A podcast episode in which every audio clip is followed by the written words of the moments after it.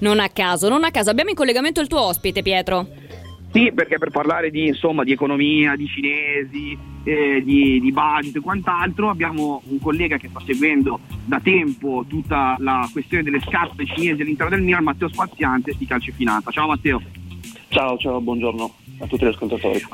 Allora Matte, io direi di partire da questa ultima domanda che faceva anche Giorgia a me per quanto riguarda il budget del mercato del Milan. Si parla di questi 123-125 milioni più le eh, cessioni. Eh, movimenti dal punto di vista prettamente economico. Yongong Lee li ha già, cioè, insomma, ci dicono che li abbiano già eh, messi lì, preventivati e sono pronti a essere fatti. Credo che sia una delle questioni anche legate alle clausole che ha messo Elliott per il prestito Ponte, ovvero quello di aumentare il valore economico del Milan perché inevitabilmente deve essere così. Sì, beh, certo, d'altronde il ruolo di Elliott ovviamente non è quello classico di un investitore come potrebbe essere un, una, un'azienda che compra una squadra. Elliott ha del, degli obiettivi prettamente economici, ovvero sia eh, sperare innanzitutto che il prestito venga restituito o che comunque la squadra mantenga un valore alto, se non addirittura lo accresca in modo tale che il suo investimento comunque non perda di valore durante gli anni. Quindi ovviamente Elliot ha tutto, tutti i vantaggi dal fatto che il Milan si rafforzi, il Milan, il Milan torni in Champions League ad esempio, questo potrebbe essere un altro, un altro elemento decisivo e quindi ovviamente spingerà lo stesso Elliot per investimenti importanti da parte di Young lì sul mercato. E giustamente anche i nomi li facevi tu, il mercato che si attende dal Milan è un mercato di quelli importanti per tornare in alto. Quindi Matteo, Fassone diceva il giorno della conferenza stampa di insediamento eh, che l'obiettivo è la Champions League per la prossima stagione, ma che già quest'anno sarebbe importantissimo entrare in Europa League. Eh, in molti stanno facendo un po' anche di ironia eh, sui social i tifosi eh, con le tre tartarughe, con i, loghi di Milan, Inter e Fiorentina. Eh, credi che magari la proprietà o comunque la nuova dirigenza avrà eh, la necessità di farsi sentire con i giocatori per cercare di evitare situazioni come quelle di Empoli e Crotone perché insomma l'hanno fatto capire in, in maniera abbastanza importante. l'Europa League l'anno prossimo potrebbe essere già un primo passo per quella rivalorizzazione del brand anche se non è la Champions però insomma abbiamo visto quest'anno che l'Europa League è equivalsa sostanzialmente a una Champions League in miniatura sì, sì, diciamo che lo spettro dei preliminari mi sembra che sia palese, ci sia sia su Milan ma anche su Inter e Fiorentina, perché gli, gli ultimi risultati parlano da soli. Il fatto di dover iniziare a giocare partite importanti già da, da fine luglio, secondo me, sta incidendo anche sulle prestazioni di queste tre squadre. Come giustamente poi dicevi tu, c'è anche un, c'è un discorso di valorizzazione del brand e poi c'è comunque un discorso economico perché pur eh, nonostante siano ricavi decisamente inferiori rispetto alla Champions, comunque l'Europa League dei soldi li porta,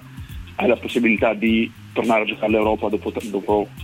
3-4 stagioni, quindi credo che sarebbe importante tornare a centrare l'Europa, eh, sarebbe fondamentale appunto anche per soprattutto ah, poi intanto anche per eh, elimin- iniziare a eliminare il problema del, del fair play finanziario perché già entrare l'anno prossimo in Europa potrebbe dare vantaggi poi in futuro rispetto alla Champions League, cioè iniziare a scontare la pena del finanziario l'anno prossimo potrebbe aiutare poi nel momento in cui si nella Champions League a non avere più i paletti del UEFA, quindi io credo sarebbe importante anche in questo senso.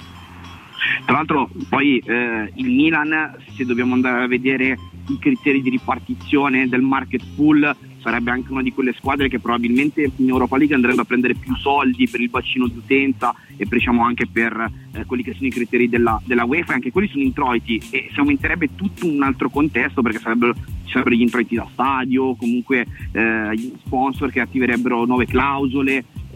tanta sì, situazione sì, sì, che potrebbe favorire decisamente anche un mercato che come dicevamo prima potrebbe essere importante. Però certo è che se non arrivi al sesto posto e secondo me la partita fondamentale non so come la vedi tu è quella di domenica sera con la Roma perché se il Milan scollina la Roma a Bergamo ti puoi anche permettere forse di, eh, di perdere ma contro un Atalanta che probabilmente avrà già un vantaggio tale che vorrà mettere che già settimana prossima secondo me i giochi si decidono. Sì, diciamo che poi vedremo cosa deciderà il giudice sportivo anche, ma il fatto che la Roma comunque si presenti dopo aver perso il derby con probabilmente alcuni giocatori fondamentali squalificati, secondo me sì, eh, giustamente come hai detto tu sarà decisiva la settimana prossima, anche perché comunque non, il calendario mi sembra che sorrida un po' più all'Inter che al Milan, perché comunque l'Inter è vero che ha la Lazio, però ha due partite in casa abbastanza, abbastanza alla portata, nonostante lo stato di forma dell'Inter, sia quello che abbiamo visto. Però appunto uscire con un risultato positivo dalla sfida con la Roma secondo me potrebbe dare la spinta in più nell'ultimo, nell'ultimo mese di, di campionato per, per, arrivare al sesto posto. Certo che comunque se poi guardiamo anche a ieri, nonostante tutto, nonostante il pareggio di Crotone, sono uscite, cioè il Milan ha comunque guadagnato un punto rispetto all'Inter, quindi nonostante tutto non dico che il bicchiere sia mezzo pieno per, perché comunque il pareggio col Crotone non è il massimo, però diciamo che poteva andare peggio, ecco, mettiamola così. No, Giorgia, domande per Matteo? Più che, eccomi, eccomi, più che altro eh, una domanda diretta, ma alla fine a questa Europa League ci va il Milan? Eh, eh, bella domanda, no? Mm. Facciamo un pronostico, dai, buttiamoci un po'. No, io credo di sì, io credo di sì perché tutto sommato rispetto all'avversario mi sembra sia quella un po' meno in difficoltà perché anche l'Inter ieri sera nonostante poi quello che ha detto anche Pioli dopo, dopo la partita l'Inter mi è sembrata ancora in piena crisi, è vero che comunque il Milan ha pareggiato col Crotone, l'Inter ha perso col Napoli, però comunque mi sembra molto più vivo il Milan rispetto alle ultime uscite dell'Inter, quindi io la vedo assolutamente favorita al di là del fatto che comunque abbia questi tre punti di vantaggio che, che pesano, perché sono sempre tre punti e, e recuperarli non sarà facile. E poi dopo tutti i discorsi insomma, di, di, economia che abbiamo fatto, mm, una domanda che eh, forse va, va, al di là poi di quelle che sono le, le, questioni di soldi, da chi ripartire a prescindere dal progetto dei cinesi nella prossima stagione? Quali sono le priorità? Beh, intanto ripartire da Montella perché in panchina mi sembra mh, una scelta logica come giustamente aveva fatto anche capire Fassone, non, secondo me non ha senso ripartire da un nuovo allenatore, e comunque Montella ha conosciuto l'ambiente, sa come funziona il Milan, conosce Fassone, quindi io direi di ripartire da lì e poi ripartire soprattutto da, Don, da Donnarumma ed evitare di eh, arrivare allo scontro definitivo con Raiola, per cui credo che siano fondamentali, siano fondamentali queste due figure. Poi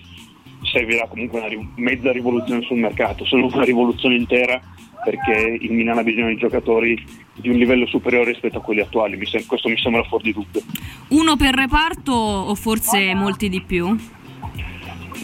Eh, anche, di più, di più, te lo dico io. eh, eh, sì, no, no, no, sì, anche più di uno di reparto, soprattutto a centrocampo. Soprattutto a centrocampo, vabbè che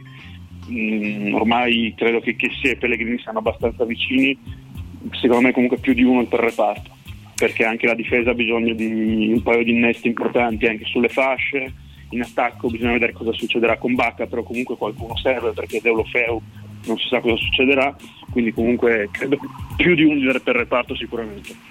Guarda Matteo, io pre- ne parlavo prima con, uh, con Giorgia su, per quanto riguarda Deolofeu, io credo che forse nelle ultime partite si è capito perché il Barcellona non l'ha mai trattenuto, ma lo ha sempre dato in giro per fare un pochino di, uh, un po' di cassa, anche se è un club che effettivamente non è che abbia bisogno di, uh, di questo, perché è un giocatore che è fortissimo fino ai 16 metri e, e, e, poi, e poi, è, poco, è poco risolutivo eh, nella, nella, zona calda, tenendo conto che ha fatto solamente due gol e due assist quest'anno, cioè nei sei mesi al Milan, in proporzione alle occasioni potenziali che ha creato. Quindi probabilmente sì, magari anche il Milan,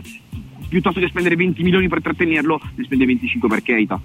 Sì, no, no, sono d'accordo, anche perché comunque appunto se il Barcellona se lo ricompra a 12 non lo rivende certo a 13 o a 15, quindi a quel punto bisogna considerare che la cifra inizia a farsi importante e io sinceramente andrei su altri profili di giocatori, su altri giocatori semplicemente. Grazie Matte, alla prossima. Grazie, grazie, grazie. a voi, buon Ciao, grazie.